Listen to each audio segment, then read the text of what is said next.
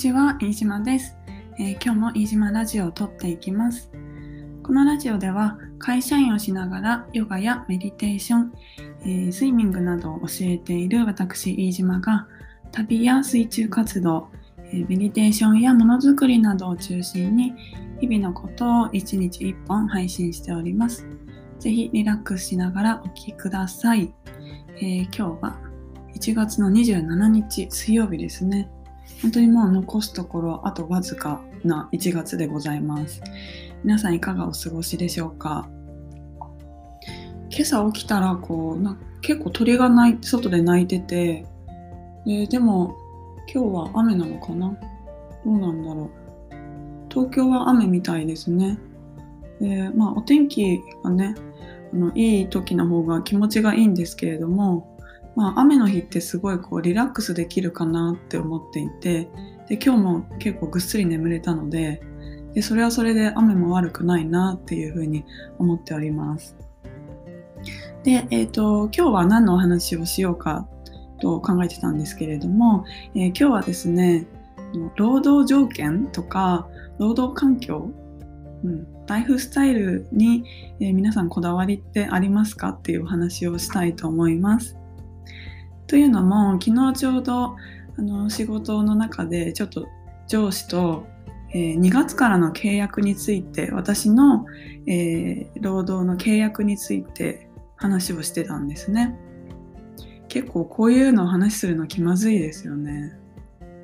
あの私今は週5日で、えー貿易会社に働いで働いてるんですけど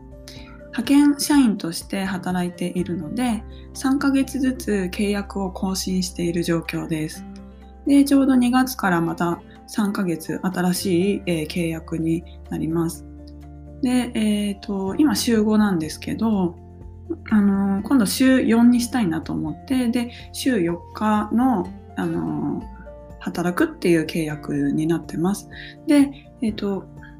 その1日お休みをもらう曜日をどうしようかっていう話を昨日ちょうど上司としてました。で、えーそこで思ったのが私はあの今まで新卒で、えーチョコレートメーカーに、まあ、正社員として入ってでその後はあの派遣社員で、えー10社ぐらいかな今まで10社ぐらい勤めてきてであのフリーでもお仕事してるのでそういうふうに考えるとあの労働条件とか労働環境についてすごくこうなんだろう考えることが多いんですよね。で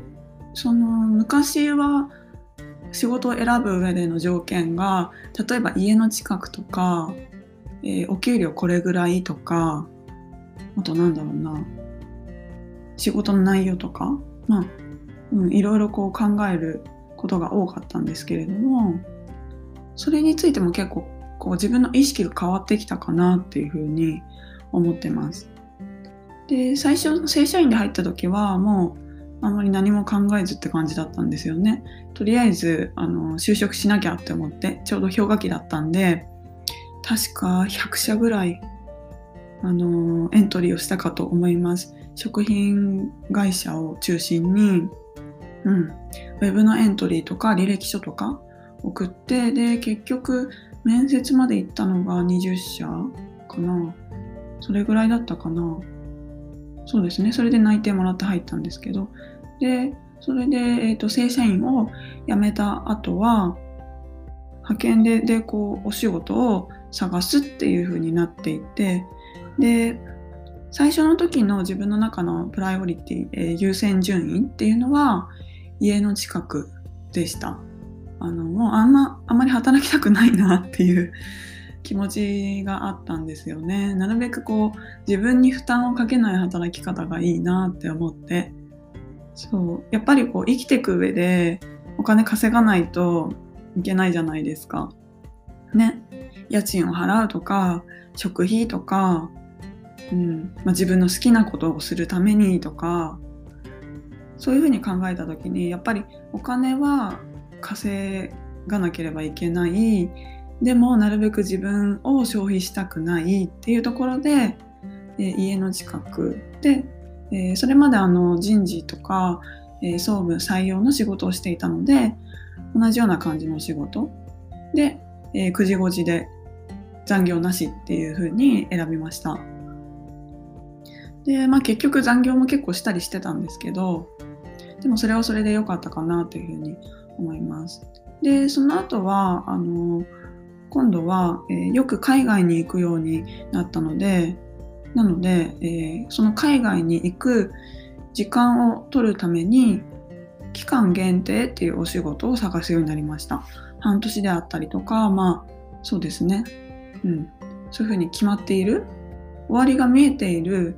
お仕事を探すようになりました。で、それでお金を貯めて、で、契約期間満了したら、えー、海外に行くとか自分のやりたいことをやる。で、また帰ってきて、えー、お金を貯めるみたいな、そういうことを、えー、やってました。それが何年か続きましたかね。なので、お仕事の内容っていうのは、そんなに気にしてなくって、採用の仕事もしましたし、経理のお仕事とか、えー、あと何やったかな最、うん、そう。一般事務みたいなのもやったかな。そうですね。1ヶ月だけの仕事みたいなのもやったことがあった気がします。そう。で、そういう生活をしていたんですけれども、でもや、あのー、そうだな、仕事をこういろいろやっていく中で、自分のモチベーションをどうやって維持するかっていう、あのー、なんだろう、ものにこうぶちあぶち当たる、うん、ぶち当たってでそこからもうあのなんかもうちょっと自分の好きなことをしたいなと思ってで朝泳ぐようになりました。で朝泳ぐことを目的に会社に行くみたいな。あの自分の好きなことにプラス仕事みたいな風にして自分のこうモチベーションを維持してました。で、朝泳ぐようになって、えー、トライアスロンスクールで、えー、朝スイムっていうのがあるんですけど、で朝6時半から8時まで泳ぐ、平日泳ぐっていう、えー、なんだろうな、コースがあって、で、週2回ぐらい参加してたのかな。でそのために、その通うプールの近くのお仕事を探してました。今でも結構そうなんですけど、うん。泳ぐからじゃあそのついでに仕事みたいな そういう感じで自分のライフスタイルに合わせて仕事を選ぶっていうことを大事にするようになりました。でそこからまたあの今度はだんだん自分のスキルをアップしたい。もっとこうなんだろう。日々の自分の生活生活自分の他のお仕事か。他のお仕事でも使っているスキルを仕事でも活かしたいとか。例えば私は去年、うんえー、オンラインでプログラミングスクールに通ってプログラミング言語の勉強とかウェブデザインを勉強してました。あと自分で、えー、デザインの勉強もしてます。でそういうふうにちょっとちょっとずつ自分のやりたいこととか、えー、得たいスキルっていうものがなんかこうもっとこう狭まってきたというか昔漠然としてたんですけど